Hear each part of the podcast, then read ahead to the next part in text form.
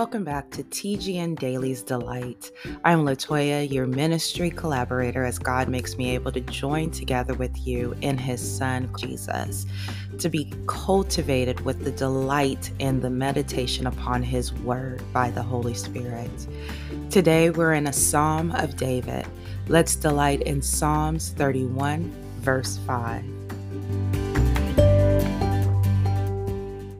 All praise to God for his perfect direction. This one verse today is referenced by Jesus in Luke 23, his final words on the cross. Before we begin, I want us to keep in mind how might Jesus be bringing fresh revelation to you through these holy and distinguished words today. I will be reading this one verse out of our regular collection of translations, just so that we hear it as clearly as possible, starting with the New English Translation. Into your hand I entrust my life. You will rescue me, O Lord, the faithful God.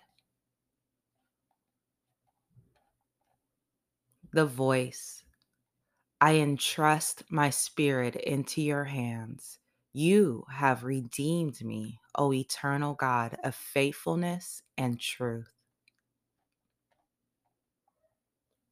The New Living Translation.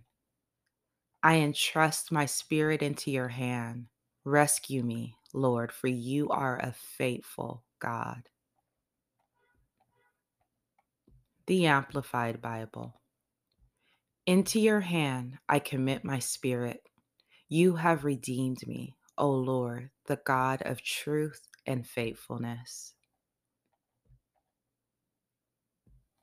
The Good News Translation I place myself in your care.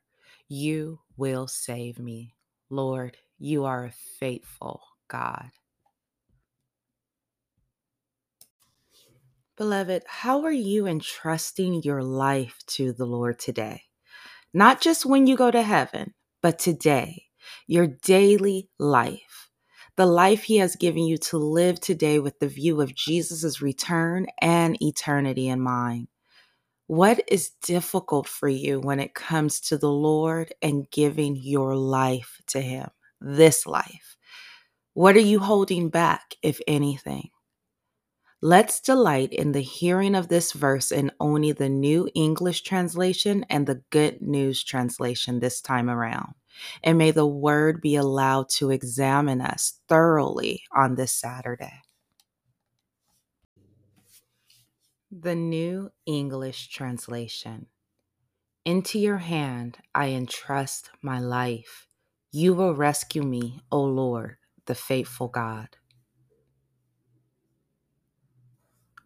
The Good News Translation. I place myself in your care. You will save me, Lord. You are a faithful God.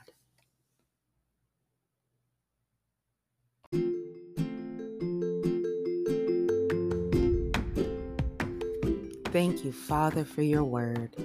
May we each be found delighting in God's faithful commitment to us in Christ Jesus, that we get to respond to moment by moment, not in our own strength, but by His help, by the Holy Spirit. May these words through David, prophesied and fulfilled in Christ Jesus, become our daily declaration as Jesus lives in us who believe in Him. Let's delight again by the grace of God in this all today and join together for more delight in His Word. Be at the will of the Lord next week.